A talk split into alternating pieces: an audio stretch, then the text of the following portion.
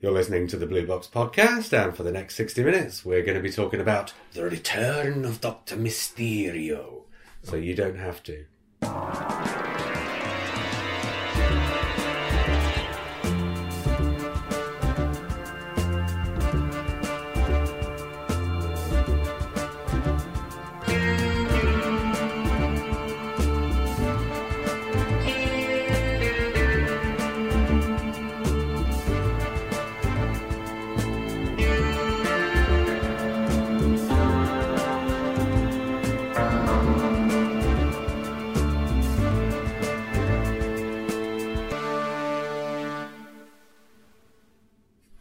I'm Matt.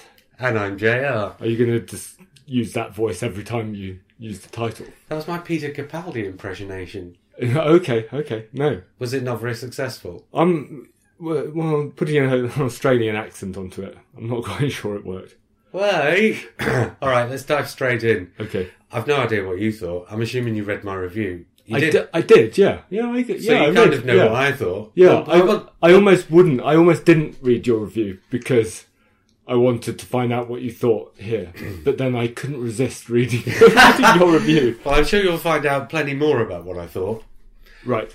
But I don't know what you thought, so no. Just simply, did you enjoy it? I enjoyed it less than you did, judging by your review. But I appreciated bits of it. I think I've always got a problem with the Christmas specials. I've never been a fan of the Christmas specials, and I think it's partly to do with the environment I'm watching them in, partly to do with there's been so many of them. I think they've stopped feeling special now. I've started taking them for granted. Well, actually, going on something that we were talking about when we were doing those two episodes about the specials just before Christmas, this was the first Christmas special, unless I'm remembering it wrong, because we've each watched it just once, haven't we? Yes. Right, unless I'm remembering wrong, this was the first special that wasn't set at Christmas. It was set at Christmas, wasn't it? No, only the pre-titles. Oh, okay. I think it was set at Christmas. There was a Christmas tree. It was Christmas night, I think, when he visited the young lad. Yes. But then the stuff set in New York as an adult. Okay. Unless I'm remembering wrong. You're probably right. I don't think it was set at Christmas. But it was shown at Christmas. Yeah, so it's still a Christmas special. But what I mean is... and this might come up several times, Stephen Moffat has a way of sort of sneaking things in sometimes. Mm. And he'll often sneak things in as fan service without the fans really being aware that he's done it. Yeah. But there have been so many people saying, why do the Christmas specials always have to be set at Christmas? So on this one, he bungs in a 3-minute scene or 5-minute scene or whatever it is at the start that's set at Christmas, to appease the BBC, who wanted to be set at Christmas, and then has the rest of it set at some indeterminate time of year so that he can get away with it not being set at Christmas to please the fans who don't want it to be set at Christmas. Mm-hmm. But presumably all those people will just remember the Christmas tree at the start of the episode and think, oh, it's set at Christmas. Yes. But I don't think it was. No, you might be right. But that didn't really affect the way I've not been one of those fans that have wondered why everything's been set at Christmas during a Christmas special. I just think they've stopped for me feeling special. I think it's since Day of the Doctor, which was really, really special. And I'd quite like to see every Christmas special feeling as special as that, which may mean fewer Christmas specials, I think. Maybe the problem's in the word Christmas special. Yeah. Because really, it's not a special. It's just an episode that happens to be broadcast on Christmas Day. Yeah. And that's quarter of an hour longer. Mm. And otherwise, it's really just an episode. And I think they could get away... For me, they could get away with that. And I knew this was going to... Well, I suspected this was going to be an issue because they haven't had a series this year. This is very much... This is in special territory because it's an isolated episode. So it's the one thing we had this year. What he did... with Name of the Doctor, Day of the Doctor and Time of the Doctor was come and tell a trilogy of stories that weren't really connected except thematically. Mm-hmm. And what he's done here is 3 episodes in a row kind of add up to a thematic trilogy, whereas the stories aren't really actually connected with each other. Yes. We'll come back to this. Yeah, I wasn't convinced by the thematic trilogy. No, I think it is. But, I think it goes back to Coupling. And it goes back to Joking Apart. Yes. And okay. I'll bring that up later. I think that's something to get into at the end. I mean, the things I did enjoy, so it's probably... Well... If I could be positive about it, I think... Well, you don't have to not be positive about it. No. I think I was... They didn't film it in New York, and I was wondering how they were going to get away with the New Yorkness of it. And I think it felt more New York than Angels Take Manhattan. In some ways, because they weren't throwing New York in your face. They were just... It had the feeling of New York. Well, it had a couple of shots where you saw the skyscrapers in the background, and that was about it. Yes, yeah. And so I quite liked the New York-y bit, and I think setting it in New York obviously made sense for the type of story that it was. So that was good. And actually, it felt Christmassy, even if it wasn't set at Christmas, because New York is a Christmassy city. Well, that's why so many... Christmas films are set in New York. Exactly. So that was good, and I liked Matt Lucas. Right, are you doing the whole thing in 1 5-minute shot? No, I think I thought it was easier to get the things I liked out of the way before tackling the bigger. Oh no, let's go. Let's not go through in order, but let's go through lots of different things. Okay. Well, the first thing that screams out at me is what I was expecting, and I talked about this when we did do a short preview before Christmas. Mm. What I was expecting was a sort of riposte to Battlefield. Right. Because the Doctor Mysterio was evidently going to be the Doctor. Yes. And so there was evidently going to be some meeting between the Doctor and this guy when this guy was younger, where the Doctor would get this Doctor Mysterio thing. Right. And what I was kind of expecting was the Doctor to turn up and this guy to say, Doctor Mysterio! And the Doctor to say, oh, where's that come from? And then later in the episode there'd be some timey-wimey thing where he goes back in time. Right. You know, like he didn't get in Battlefield, that would have explained how he came to be known as Merlin in Battlefield. But instead, you got all that in the pre-titles. Mm-hmm. Yeah. And the great thing that I think Stephen Moffat achieved with that was that when it came to the bulk of the episode, he didn't have to waste a lot of time on what would otherwise have been not really a blind alley. Mm. But you know what? A Christmas Carol was almost entirely based around the notion of the Doctor going backwards and forwards. Yeah. And each time he makes a trip backwards into time, that's somehow affecting the events in the present. Yeah. And so The Return of Doctor Mysterio could have been like that. Yeah. Where the time travel aspect becomes a key part of the plot. Mm. But then it would have become quite complicated. Right. And I think what was really nice about it was that by getting rid of that at the start, he could get rid of that subplot altogether. Yeah. Take the timey-wimey aspect out of the story altogether, and then just have a really nice, fairly slow story that just unfolds at a really sort of natural pace. Well, for once, it was told linearly. Basically. Which means it was... Apart from a couple of flashbacks. Yeah. But, well, yeah. Cinematically, flashbacks are linear because they're flashbacks. Well, yeah. So it's not and they're illustrated things that are going on. So it was definitely the story was told from the perspective of the ghost. I can't remember the character's name. Grant. So it's told from his point of view. So, in a sense, it was his story with the Doctor and Nardole flitting in and out, which I quite liked. I thought that worked, especially considering the source it was drawing on, which is the superhero movie. Well, really? Well, I know this is going to be our bone of contention. Well, probably this is going to be our bone of contention. Mm. I thought all the superhero stuff was basically just icing.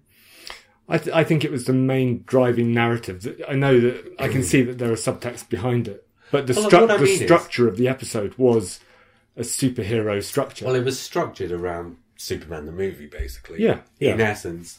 But what I mean is, actually, the meat of the story was the relationship between Grant and Charity Wakefield's character. Can't remember her name. Yes, yeah. And the Doctor Who plot about the alien brain creatures... Mm. Either of those things could have existed without the superhero element. I mean, she's got a nanny who she doesn't realise she's in love with, and the nanny's in love with her, but he can't tell her. He didn't need to be a superhero for that story to work. No. Well, but a love story based around mistaken identities is a kind of a superhero. Yes, that's what plot. I mean. What I mean is all the plot elements could have worked without the superhero stuff. Yes. And so the superhero story, which Moffat uses to frame the episode, basically, that's the structure he has throughout the episode. But it's kind of, to me, the structure itself is a sort of superficial structure that he's hung his story on, rather than... But that's kind of what superhero movies are in general, isn't it? They're quite simple stories, of which the superhero bit is very rarely the central bit of the story. They're about... Spider-Man is about adolescence and a kid discovering... But what this didn't have... And Superman, the Christopher Reeve one, is about a romance. But what this didn't have, and what I would have supposed would be an essential element in a superhero story, is it didn't have an antagonist with supernatural powers that are the equal and mirror of the superhero's supernatural powers, and that causes the conflict and causes the... climax and the resolution. No, it didn't have that, so it took the framework of a superhero story. Because you know what I'm always saying on this podcast is that the elements need to cohere. Yes. And in order for the superhero story to have been something that was necessary rather than something that was just icing, as I called it, it would have needed to have a superhero antagonist as well as a superhero protagonist. I think I'd probably disagree that that's an essential part of a superhero movie. I think the idea of change and a sudden sort of split in someone's life towards two different identities, I think that's the key bit of a superhero movie, and that's the bit that's the foundation of most superhero stories, Marvel or DC. But Grant's story here was really, in many ways, very similar to Kazran Sardick's in A Christmas Carol. Because if you look at Kazran Sardick in A Christmas Carol, where we join the episode, he's bitter for a reason. And the Doctor, and although it's told in a different style, in terms of whether it's linear or non-linear, but what happens is the Doctor goes back and says, this man mustn't be bitter, I must change that. Yeah. And the changes the Doctor makes turn out to be what has caused the man to be like that in the first place.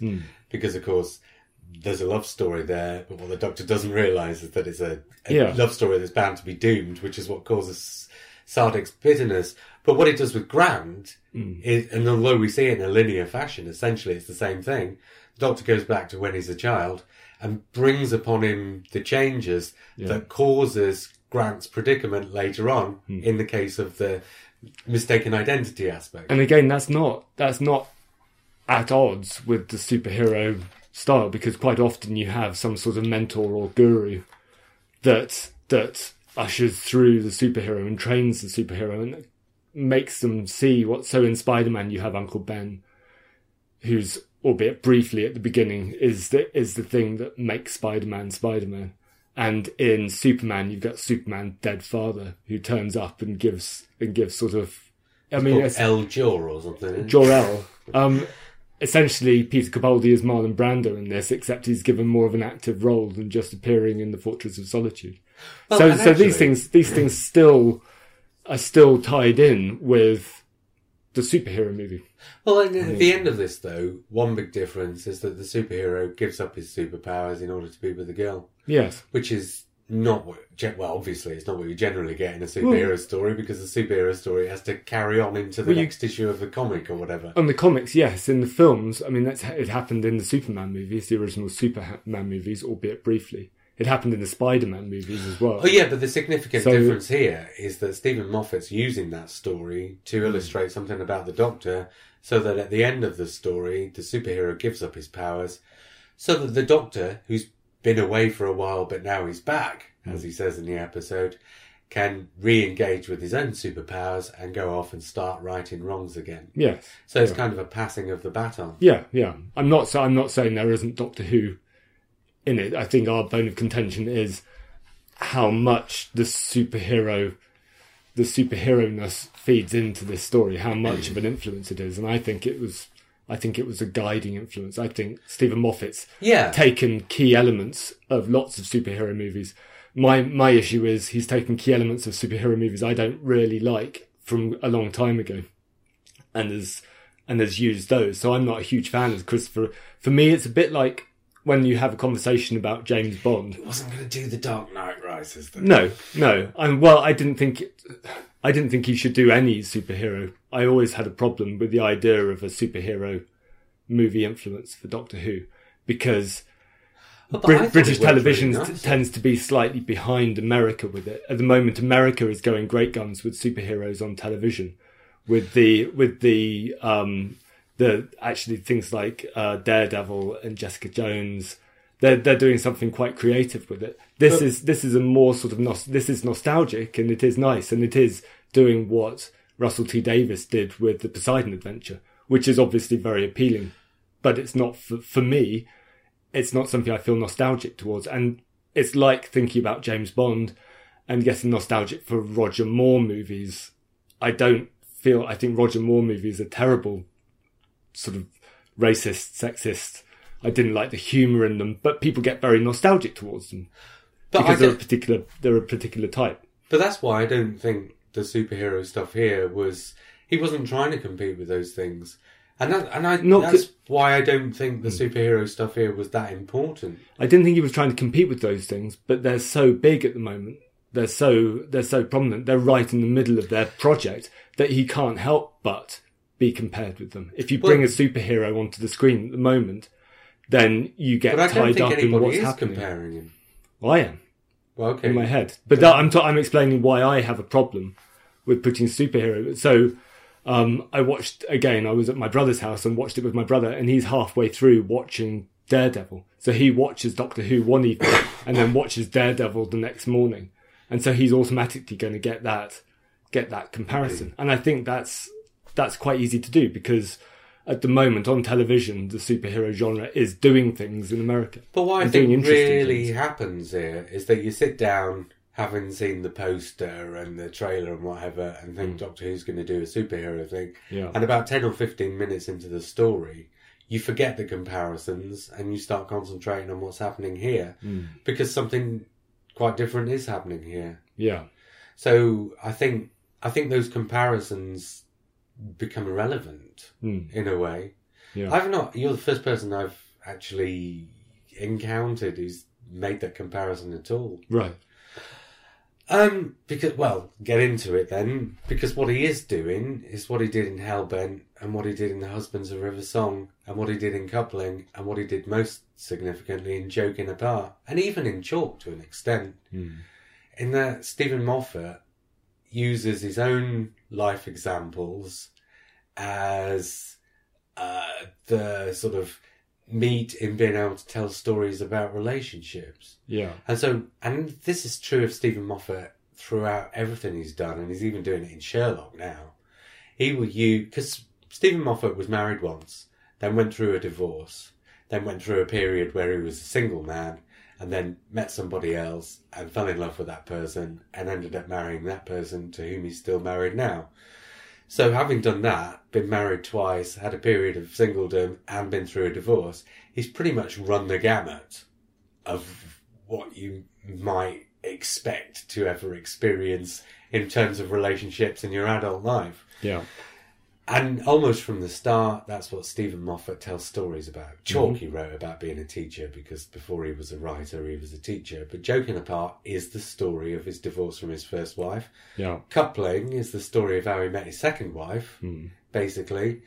And in Doctor Who, he's done the same thing. In Series 5, he told the story of how you get to have a married couple on the TARDIS. Yeah. And then for a couple of years, he told stories about having a married couple on the TARDIS.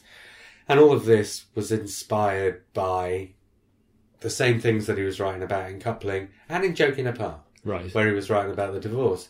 And that's what he's done with these last three episodes here. He always does this. He always writes about divorce and about getting together with somebody. Right. And in Hell Bent, he's essentially writing the story of a divorce. Yeah. Between two people who don't want a divorce, but who knows they can't live together. Mm-hmm. So they I mean, the Doctor and Clara at the end of Hell Bent essentially take the grown-up decision to split up because they know that it's for the better, that because together they can't cope with one another.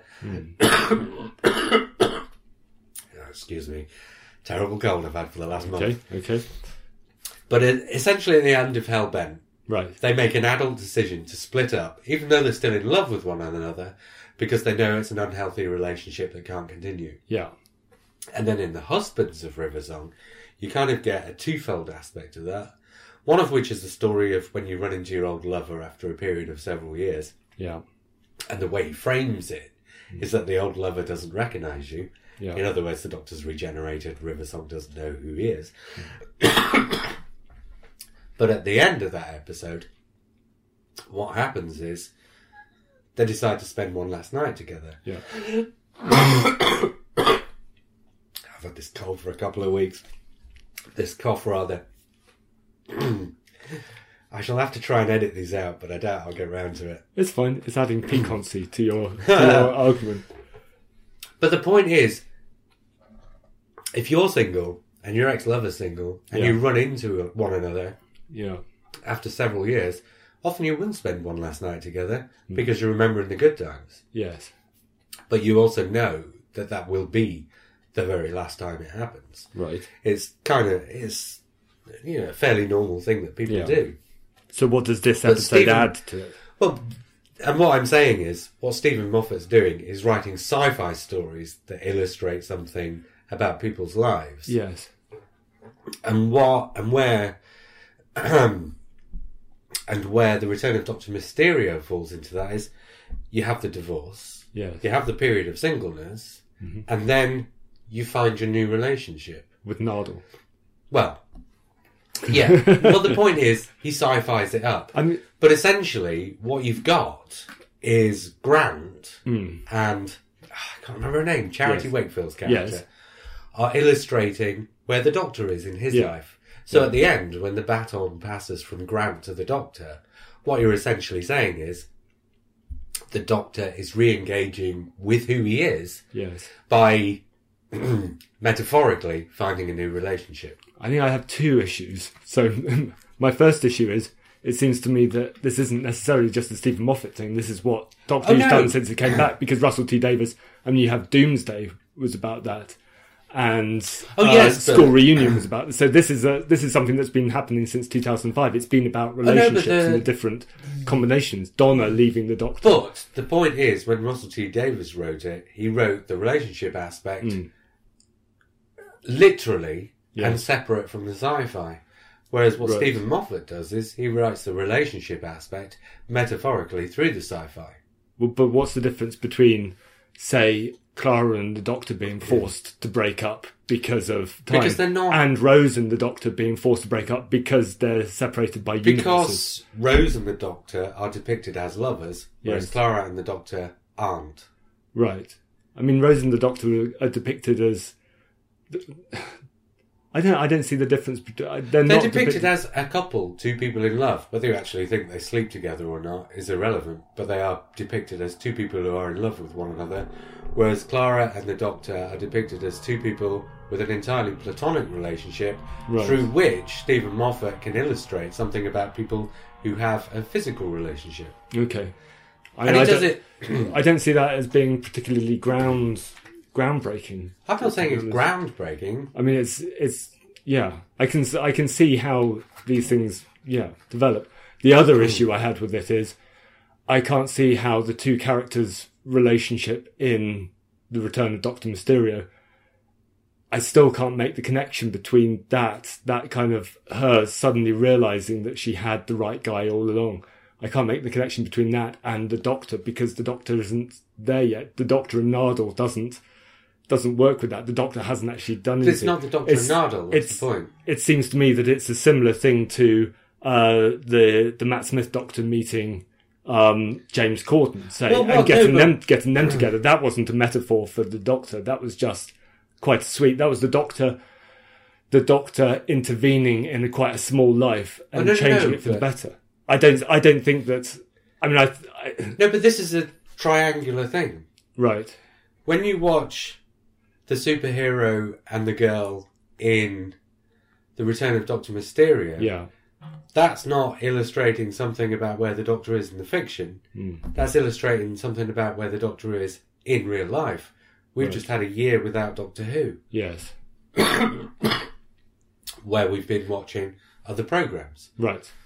So the superhero thing is like, oh, here's the other programmes we've been watching. Right. And at the end, those other programmes will be finished and the Doctor will be back. Okay, so the superhero represents the series itself, not the character. Well, or it represents the other things that we've been watching while the series has been off. Okay. But what he's done is he's tied them together in a kind of a triangle. Right. You've got the Doctor is one aspect of the triangle. Yes. They're sort of illustration of relationships in terms of what I've said about it being a trilogy is another aspect of the triangle. Right. And then in the other corner of the triangle is where the series is and what the series has been doing. Because if you also look at it, what you had was a series of regular Doctor Who adventures in 2015, and you've got a series of regular Doctor Who adventures with a different companion in 2017, and in 2016, all you had was a special. Yes. Well, think about it. In 2015, you had a story about the end of a relationship. Mm. In other words, there's going to be a period where that relationship is disengaged. Yes. Which is the year of no Doctor Who. And here we've got the story about the beginning of a new relationship, which is the series is going to be back on the air, and so the audience's relationship with Doctor Who is re-engaged with. And in between, you had the Doctor's one last night with River Song, which was a special, which took place on its own, which is entirely separate, which meant the Doctor's not going to be having adventures while this one last night takes place. And that comes at the beginning of a year where the Doctor is not having adventures. Okay. The whole thing is Stephen Moffat illustrating three different things through one set of stories. So I think I can see how you can make that case. And I don't agree with it because I think it's overcomplicated. Well, I don't think it is overcomplicated. I think to see a metaphor for the entire series within the superhero relationship. It's there in the dialogue. He says it. Yeah, I think. Yeah, I'm not getting this out of nowhere. Okay. Peter Capaldi says it in the dialogue. What does he say in the dialogue? He says, well, one of the things he says is, for a while. I've been gone, and now I'm back. Yes. And he also says something slightly after that. I can't remember what it is, but it's there. I mean, that doesn't automatically validate the idea that the superhero bit is the central metaphor for the series, though. That's just Peter Capaldi acknowledging that he's been gone for a year.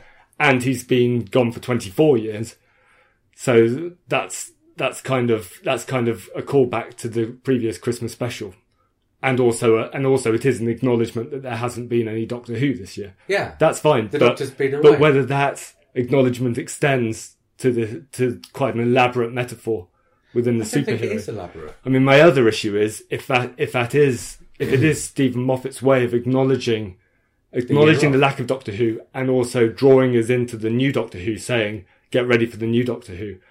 I'd rather he did it by increasing the role of the Doctor and Nardole in this story. So with Nardole, and I don't normally mind this, he brushed over the explanation of how Nardole came back into the TARDIS and Nardole just appears and they have a very brief explanation. And I normally approve of that because you know, you can spend too much time worrying about how somebody got there.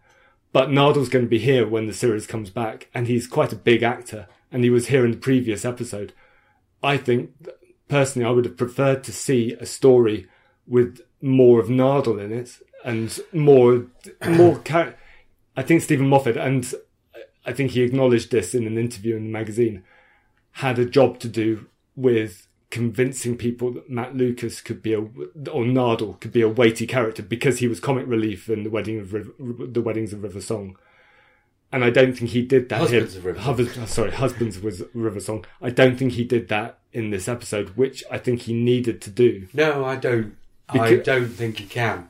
I think that's the issue. I think by having Nardole as a slightly minor character or someone with slightly less to do allows Matt Lucas to get away without having to carry too much weighty stuff, and that way worked perfectly. Because I I think Nardole was a great foil for the 12th Doctor in this episode. Yeah. And he underplayed it, and the comedy wasn't too broad in the writing either, which allowed him to be really good. Yeah. But I think if there'd been too much more of him, I think that might have undermined him instead. I liked it, and I liked him, and I liked Matt Lucas as an actor.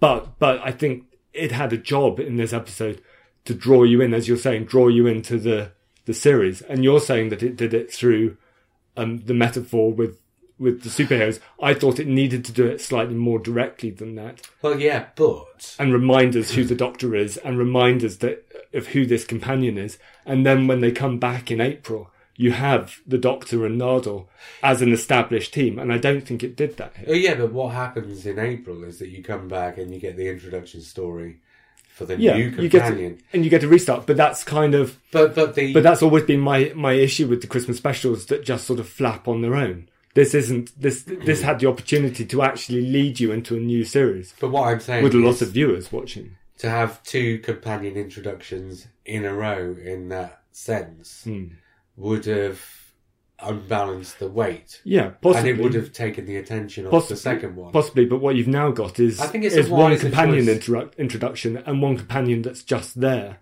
And because he'll slowly reveal. But he'd already been in an episode. Yes, but he wasn't a companion in that episode. And they've acknowledged that they had the job of trying to convince the viewer that he could be the companion when he was comic relief. One way of doing that is not to throw the attention on that, but just to show him doing it. Yeah. And that's what they did. They just showed him doing it. And I don't think that worked for me. I don't know. For everybody else, it seems to have. Right. Even the people who were expecting to hate him, even the people who don't like Stephen Moffat's stuff, almost universally, people have been saying one of the best things about this episode was Matt Lucas. Yeah, I mean, but he didn't do anything. Well, that's kind of the point. Yeah. He was there. He was just getting on with it, and he did do a fair bit. I mean, they gave him a speech. They gave him a John Pertwee moment of charm at the end, where he had authenticity. So he needs authenticity, which is what the character of Nardole lacked before. But what they also Matt Lucas has never. Well, very rarely shows on screen his authenticity because he's a comedian and he's really good. And he's a good actor, but it's the authenticity that they have to get that usually sticks out like a sore thumb, and this happened with Rose, and it happened with Martha, and it happened with Amy, is that in a companion's introduction story, you'll get the scene at the end where the companion does something brilliant, completely out of the blue, to save the day. Yeah. And it always sticks out like a sore thumb. Yeah. It always looks really like the writer has said, we need to have this scene. What you had with Nardole is, about 3 times in that episode, he saved the day, but he did it so quietly that you didn't even notice. Yeah, but he still had that moment at the end, because that was when he gave the speech. But it was about the Doctor needing something. And that did stick out for me, but in a good way. I thought he needed more of those moments throughout. I don't know, he had... To sort of tell me why he was there. He was pointing out about New York. Yes. He was noticing things the Doctor wasn't. Yeah. He had another scene in the TARDIS where he did something similar. I can't remember exactly what it was. Yeah, so he came across a bit like a sat-nav rather than a character. Well, yeah. Until that moment. And I like him. I like him as a character and I like him as an actor. I just don't think the balance was there in this story to do what I wanted it to do, which was to drive me into the next series. This was my issue. It still felt like it was... It was hanging there, and I didn't see the elaborate metaphor or the metaphor that you've suggested. I saw that in jokes and nods towards the absence. Well, people do if they see a metaphor in something, then it suddenly stands out. It's like a cryptic crossword clue. Once you know the answer, you can see it. Cryptic crosswords. But metaphors in stories, I mean, it doesn't matter whether it was intentional or not. If you've seen it, then it was there, which is great, which is really pleasing for you. I didn't see it, and I think it makes it more complicated than it needs to be. I think Stephen Moffat was going for quite a quite a simple, superficial story. It is, though. Which is what I like. Stephen Moffat can't do simple without doing layers of multi-textuality. And a lot of modern writers do that. They introduce subtexts and they have broader meanings. And this is what modern television does so well, is it does this. I think it was quite a simple story. It was quite a superficial story, and I think I liked it about that. But for me, the simplicity and the superficialness was drawing upon a source that I didn't like, which is why I felt uncomfortable with it. I thought it felt dated. Let's talk about some of the specific things in it then. Let's talk about some of the actors. The guy who played Grant, Justin Chatwin, is that right? Possibly. I can't remember. What did you think of him? I thought he was fine. I think he was okay. It was fairly unmemorable, but in a way he was really good in the Clark Kent bits. Yeah. And I thought he was sort of the right level of campness in the superhero bits. And again, this is what superheroes movies do: is the actor playing the superhero is always the least interesting actor in it, because they have to have two different roles. Well, yeah, and split it. And their most interesting role is as the civilian, as the non-superhero. Yeah. But he did that very well by. I mean, he was, I thought there was he didn't have the physical presence of someone like Christian Bale or Ben Affleck. No, but what I thought was, I don't know, what I seemed to get from it, just ever so slightly, was that because it was written by a British guy as opposed to being a Hollywood production, there was just, in his civilian guise, there was a little bit more... I'm not quite sure what the word is. A little bit more naturalness about his civilian guys, if you know what I mean. Yes. Yeah. Sometimes, and I don't really know superhero movies, and certainly the Superman movies, in the civilianness, there's certainly, cliche is not the right word, but... It draws on the 1930s screwball performance, so the Howard Hawks kind of... Oh, yeah, that was all here, but it felt less contrived. Yeah. Oh, I'm agreeing with you. The characterisation. I think the original Superman movies were the comic strip superhero-ness grafted on to a 1930s screwball comedy. Well, yeah. And that's why they're quite popular, and I can see that, and that's why that's the bit I quite like. You in the whole nanny thing where he had to keep coming and going from the baby. Yeah. But I thought the way they played it was a huge contrivance, but I thought the way they played it worked nicely to sort of distract your attention from how contrived it was. Yeah. And the rest of the performances were fine, sort of unmemorable, but... I didn't have a problem with the German accent. But then I'm not German. But then a lot of people criticising the German accent don't seem to be German either. So, one of the things I often used to get in Russell T Davies's episodes was that there would always be one actor who really wasn't pulling their weight, right? And that's something that I don't often get in Stephen Moffat's. And again, I didn't get that here. I don't know what it is about the production. Maybe it was just something about the way they were making it. I think that's possibly true. But there are also, for me, no actor really stood out in this story in the same way that someone like John Sim stood out to me in his performance. So with Russell T Davies, I think you got heightened performances, which, given the right actor, Derek Jacobi, it can be... exceptional, and here you have more consistency, maybe, but they're very muted, I think. Well, I think the reason for that is that, and sometimes the story doesn't really seem to suggest that that's what's happening, but I think the reason for that is that Stephen Moffat creates Doctor Who... Russell T Davies created Doctor Who as a way of having... larger-than-life characters and making the Doctor into a larger-than-life character. Yeah. Stephen Moffat seems to make Doctor Who as a means to put the spotlight on the Doctor without needing to make him larger-than-life. I think there's also a difference in the way that Moffat and Russell T Davies write. So Russell T Davies writes... from a very much a soap opera basis, from a kind of... So his dialogue can be spoken by lots of people in lots of different ways. So you can have heightened performances speaking Russell T Davies dialogue. Stephen Moffat's dialogue is much more distinctive And it's, you can tell when you're watching a Stephen Moffat series, it's like Aaron Sorkin's dialogue. I was gonna say, you have to be a particular actor to be able to cope with Aaron Sorkin dialogue. And that forms the performance, that moulds the performance. So in an Aaron Sorkin production, you don't have particular types of performance because the dialogue just won't allow for it. Whereas Stephen Moffat, you do, because, or you can, and similarly with Stephen Moffat, you can't have this either.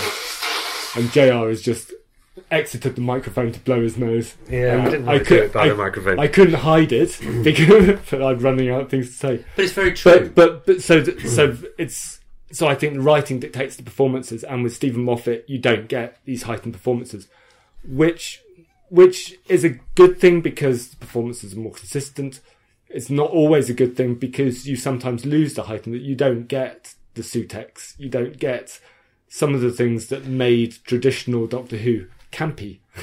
Well, Stephen Moffat definitely writes, and this is perhaps something we should talk about for a minute, Stephen Moffat definitely writes a kind of Doctor Who that's not traditional in terms of its tone. No. And when he first started, or just before he started, people were saying then, oh, he's going to write a dark fairy tale. Yeah. And everybody was looking forward to the dark fairy tale he was going to write. And he did. Mm. And now people have had enough of it, and have had for a couple of years. Some people have had enough of it. I haven't. Personally, I could take another 5 years of it, but that's by the by.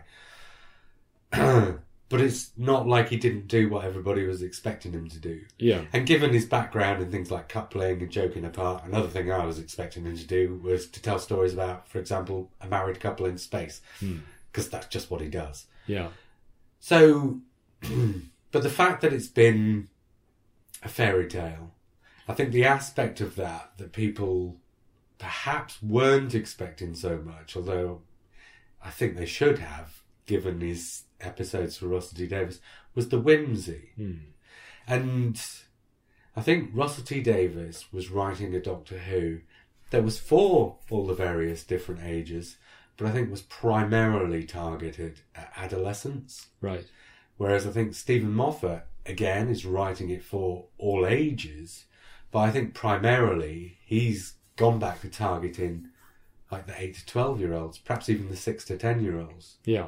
I think what Stephen Moffat's doing is writing a Doctor Who that's friendly to 4 year olds. Whereas I don't necessarily think 4 year olds and Russell T Davies's Doctor Who were necessarily right for one another. Right. But this whimsy, which is what I think people don't necessarily like, which personally I love, actually. But I think that's the not very Doctor Who thing. Right. Because I don't think Doctor Who... I mean, I don't know whether you're going to agree with me or argue the case against, but I don't think before 2010, Doctor Who did whimsy in quite as ostentatious a fashion. I'm not sure what you mean by whimsy. So that's possibly... So... Well, I tell you what. I'll tell you a word that I struggled not to use about half a dozen times when I was writing the review. It was sweet. Okay. How many episodes of Doctor Who can you use the word sweet about? And yet, as I was struggling not to use the word sweet over and over and over again, or the word lovely. Yes. And I was thinking, actually, you go back over the last 6 years with Stephen Moffat, and there have been any number of moments that you could call sweet or lovely. But how many... had there been in the sort of 47 years before that? Yes, you'd probably look for Douglas Adams for a bit of whimsiness. So I mean, that's why. I mean, City of Death is the obvious. I mean, it is packed with that kind of. Well, I've often said it. Stephen Moffat is City of Death every week. Yeah, and also Pertwee, bits of Pertwee. But I don't think they. Yeah, in the past there have been bits and pieces. Yes. But I don't think ever that they've added up to becoming one of the main factors. Yes. And also I think the tone of them is completely different to the way Stephen Moffat does it. Yeah. I think Stephen Moffat can tell a story about a couple getting together that you would, in any other context, that you would think of as not necessarily a 15 or a 12 certificate film, but basically as a film aimed at adolescents or over.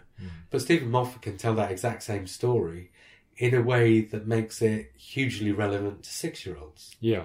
Which seems to me like an astonishing feat to be able to address a really grown-up story so that it doesn't baffle the minds of people for whom double figures is something that's still half their lifetime away. Yeah. I mean, I don't know how much that... I don't know how much appealing to different age ranges is a factor. Because for... If you look at the history of Doctor Who, you know that 4-year-olds pick up something from stories in a different way to 8-year-olds, in a different way to 12-year-olds. So there's always... And a 4-year-old can watch something like Kinder. Might not... Well... You'd assume pick up the kind of Buddhist metaphors behind it, but they'd still be frightened by the snake. They'd still be sort of disconcerted by the dream sequence. I'm worried about it, probably. And I think this is a common thing with this is what Doctor Who's always been very good at. And I think Russell T Davies might have aimed his stories towards adolescence, but they've always had. Yeah, but I think what happened is the fact that the program had a 15-year break. Mm. Meant that when it came back, the sort of weight of expectation of those things was on their shoulders. Yeah. It's like, if the series had just continued and continued and continued for all those 50 years, then nobody would have ever had a chance to really properly stop and think about what the programme was about. Well, but I think the 15-year break meant that when it came back, everybody making it has to sit down and think to themselves, well, what are we making? Well, weirdly, you can see what happened in the 15-year break, because it was almost as if the program paused and the viewership, the old viewership, slowly aged, and the stuff that was produced towards its aging. So you end up with the new adventures, which are definitely for 14-year-olds. Yeah. And then the TV movie is kind of the same. So the TV movie draws on things like the X-Files. The TV movie is really for an adult audience who've never seen Doctor Who. Yeah, exactly. So that's the ultimate. And then with the reboot, I think they do try to... I think Russell T Davies is intelligent enough and smart enough to try to recognise that fans have aged, but it needs to appeal towards everybody now from 8 onwards. I don't know, I think 4 is too young, because Gasmark's... children would still I don't know. Terrified. This has always been the thing. I was 4 when I first watched Doctor Who. Yeah. And I think people with 4-year-olds sit down in front of it now. I was 3. Yeah. But I think, I mean, I've had very little interaction with... I was 4 when I first remembered Doctor Who, but I've obviously been watched. I've known a 6-year-old recently who isn't allowed to watch Doctor Who, who saw Doctor Who once and wouldn't go back. I think it varies from child to child and family to family. I'm thinking from Heaven Sent would be absolutely terrifying for a child, for a 4-year-old. Oh, possibly. And sometimes families would say, well, you can't watch that episode till you're a bit older. Yeah, but we'll see what it's like next week. Yeah. But what I mean is, you can't put anything in there that a 4-year-old couldn't watch. No. And I think the this particular episode, this particular story, it's on at Christmas. It's on slightly earlier than last season. So it's definitely more of a universal story. Yeah. Yeah. Because they wanted to put it on before Strictly. Mm-hmm. So whereas when the series was on, they were putting it on after Strictly. Yeah. At Christmas, they put it on before Strictly. And I think we've talked about this before, which is, I think Heaven Sent, Hell Bent was probably the most adult Doctor Who. It reached a point where it had become adult, and they were going to try and... We predicted... I think we were reviewing last Christmas. No, I think we were... Because I didn't agree with this. We were reviewing last Christmas episode, and we were talking about what might happen in the 2017 series, and it would be bring it down in age. That was my point, because I don't think I completely agree with that. Right. I don't think Stephen Moffat did that deliberately. He's going to try and... I think he's going to try and lighten everything up. I completely think that. Yeah. That was my prediction, but I didn't think it was for that reason. Well, I think it will have the effect of being for that reason.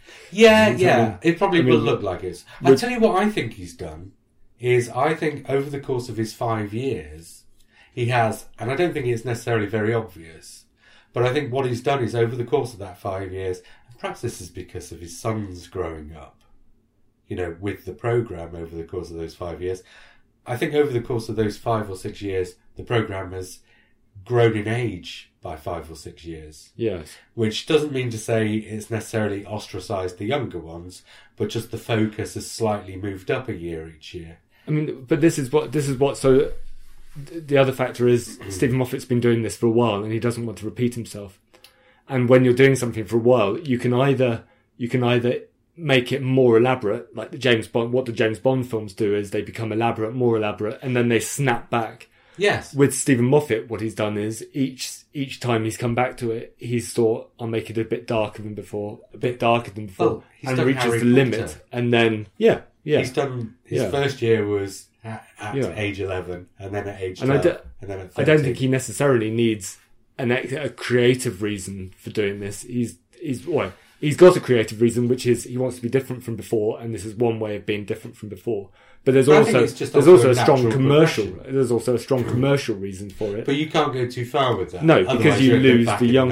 Yes, you lose the very young audience, and I think that's been recognised, or that was recognised with Heaven Sent, Hell Bent, and particularly when the last series was shown so late in the evening. Actually, it was only the same time as the series before.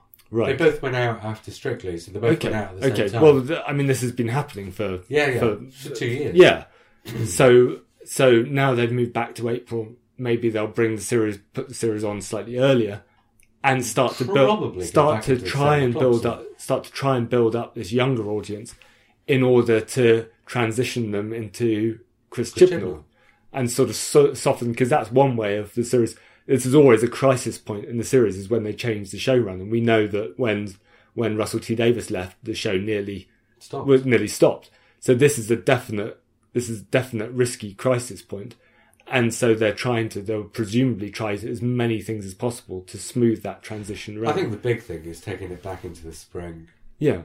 Because although we as old school Doctor Who fans don't think of its home as being in the spring, since the series returned, that's definitely when it's worked best. Yeah. Oddly. You wouldn't have thought it would. But... Well, they've tried different things. I mean, they're always going to have...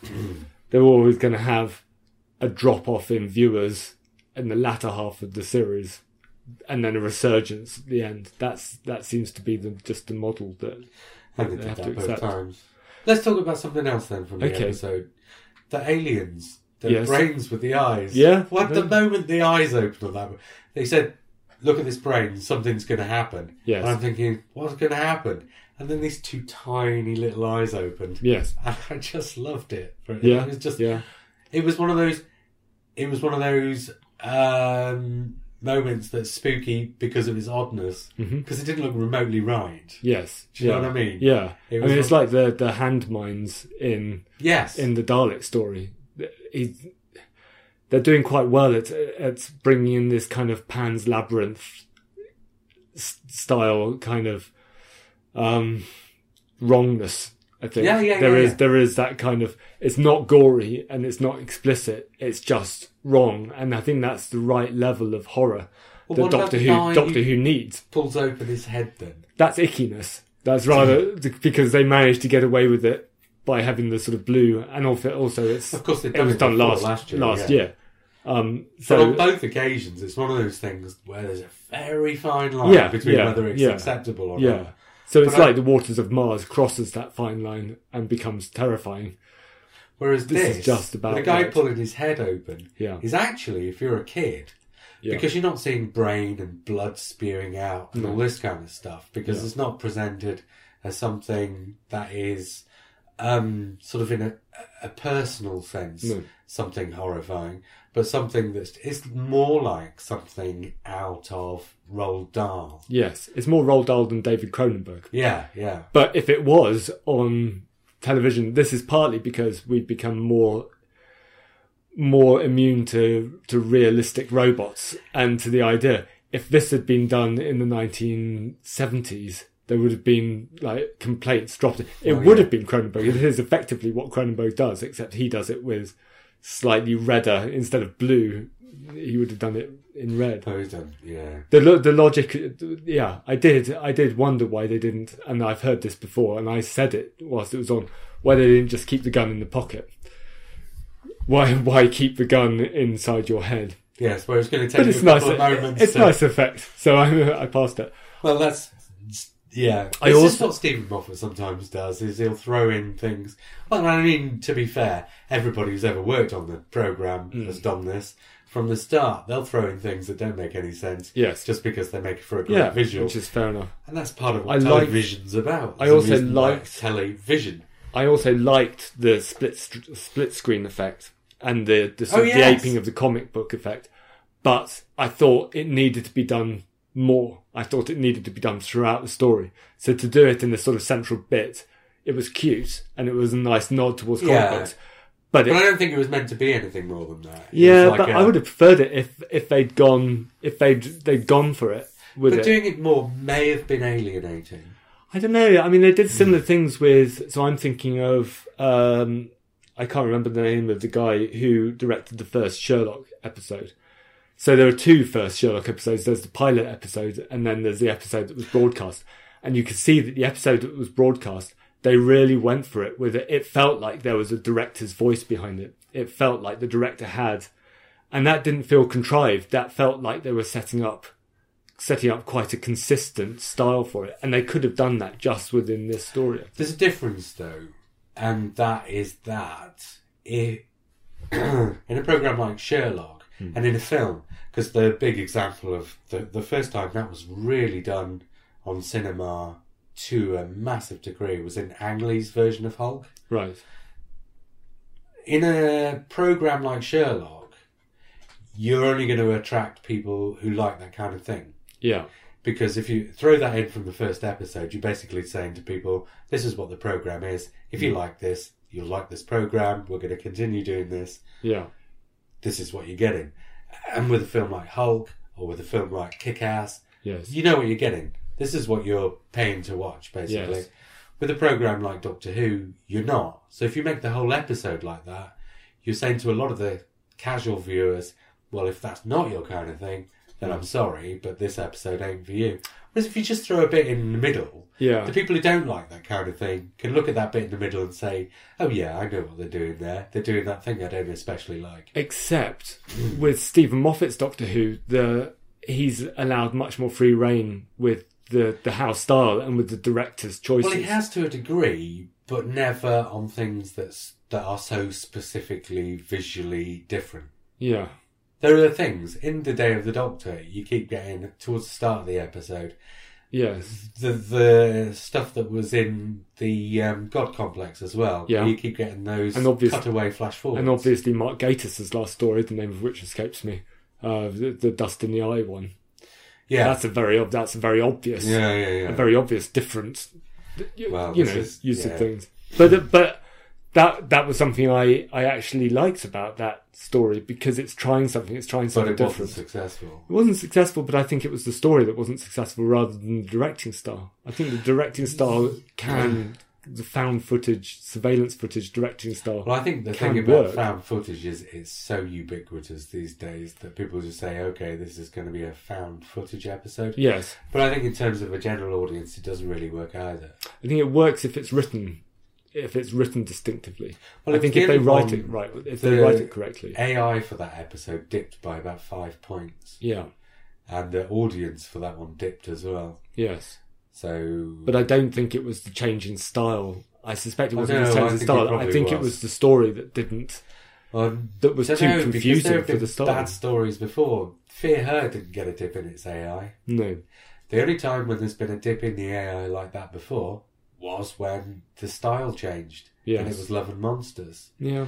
The thing of it is, if there's a change in style, people will get turned off by it, and regardless of whether it's done successfully or not. And I'm kind of comfortable by that. I think you can. Those were episodes that were in the middle of a series when you knew it would be back to the normal style next week. Yes. This was a Christmas Day episode. Yeah, I'm not saying it wouldn't have been nice. I'm just saying there's a reason they didn't do it. Yeah. So that was interesting. And quite well done. It was a nice moment. Yes. But it was one of those things where you thought, okay, they can have a scene doing that, but if they'd have done it all the way through, it would have ended up like Hulk. Yeah. And that film bombed, didn't it? Hulk bombed, yeah. But it took itself too seriously, I think. And they chose the wrong director for it, because Ang Lee's too good a director for a superhero movie, to be perfectly frank. Which is wrong. It's too serious a director. Or too serious, too good to take up somebody else's idea for a superhero movie. I mean, we have an argument about this, but Christopher Nolan took control of he had a vision for his Batman films. He had a trilogy. He knew what he was doing from the ground up. He had an almost sort of auteurish... His brother wrote them, he directed them. This is a guy that took control from the very beginning, which is why his Batman films aren't just good superhero movies. They're you know, some of the strongest films of the last decade. I'm not even listening. I'm just going to say I'm proud of you that it's taken 59 minutes to mention Christopher Nolan. But regardless of what you think, I don't think this episode of Doctor Who should have drawn from Christopher. My problem isn't that it didn't draw from Christopher Nolan, or that it drew from Richard Donner, or that it didn't draw from Joss Whedon. My problem is, I think it shouldn't have drawn from. I don't think it should have drawn from the well of superhero movies, because I think there's an inherent danger with British television pastiching something that's really big in America, because it's going to be out of date like that. And this tried to solve it by being nostalgic, by drawing on 70s superhero movies. But for me, I don't have that nostalgia. So, well, the thing of it is, if you go back to the mid-1970s, in America, horror films are really big news again, in the wake of Texas Chainsaw Massacre, Halloween, things like that. The Exorcist. And there is a huge upsurge in horror films in America. And they are massive. Yeah. And Doctor Who draws very ostentatiously on horror films for its inspiration in the mid-1970s. Yes. But it goes back to the horror films of the late 50s and early 60s. Or the 30s, in fact. It goes to the Universal movies. The Hammers, really? It's drawing on things like She. I think it's more drawing on things like The Mummy, on The Invisible Man, on... Well, Hammer did those as well. Yes, but... Yeah. But yes, it's drawing on both. The point is that it's drawing on something that's currently successful, but it's drawing on the roots of, or the previous wave of those things. Yes, yeah. But what's happening here, this is what makes this such a bone of contention, is that it's obvious that Doctor Who draws on horror. It's been doing that pretty much from the start. Yes. And Doctor Who has this association with horror. Yeah. But it's never had an association with superheroes, because superheroes can't really exist in the Doctor Who universe. I think the distinction is, in the 70s when Doctor Who was drawing on horror, it was drawing on something that was starting to be shown on television there. Whereas now, it's drawing on films that we remember from the 70s and, you know, spectacular movies from the 70s. But what's on television is so different now. I don't know, but what I mean is... The issue here is that he's telling a superhero story in the Doctor Who universe. Yes. And those two things don't seem to go together. Yeah. Whereas something like Frankenstein... Yeah. Or The Thing from Another World... Yeah. Or whatever, is very easy to do as a Doctor Who. I'll be honest.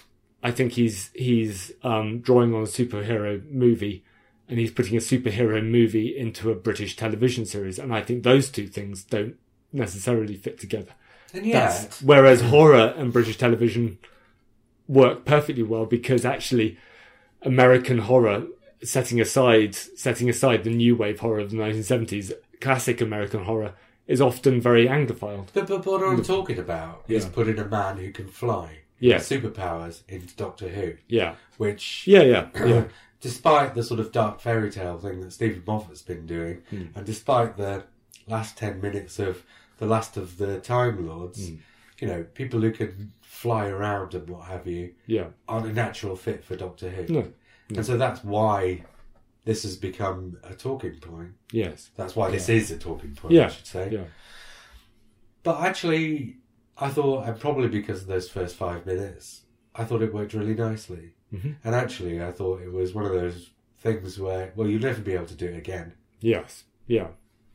And potentially, I suppose the doors open there for Justin, whatever he's called, to come back and do a cameo in episode 12 of the next series. Potentially, somewhere in my heart, I don't think his performance was distinctive enough to warrant a return. I don't think he'll go down in history as being memorable. I think it's a memorable idea rather than a memorable. Oh yes, but what character. I mean is, you had the pirate from The Hugh Bonneville one. Yeah. Yeah. Came back and had his cameo at the end. Yes, yeah. And what I mean is, the door's open for something like that, but yes. I don't think you do another superhero story in Doctor Who. This is going to be one of those one-off episodes that can't be repeated. Yeah.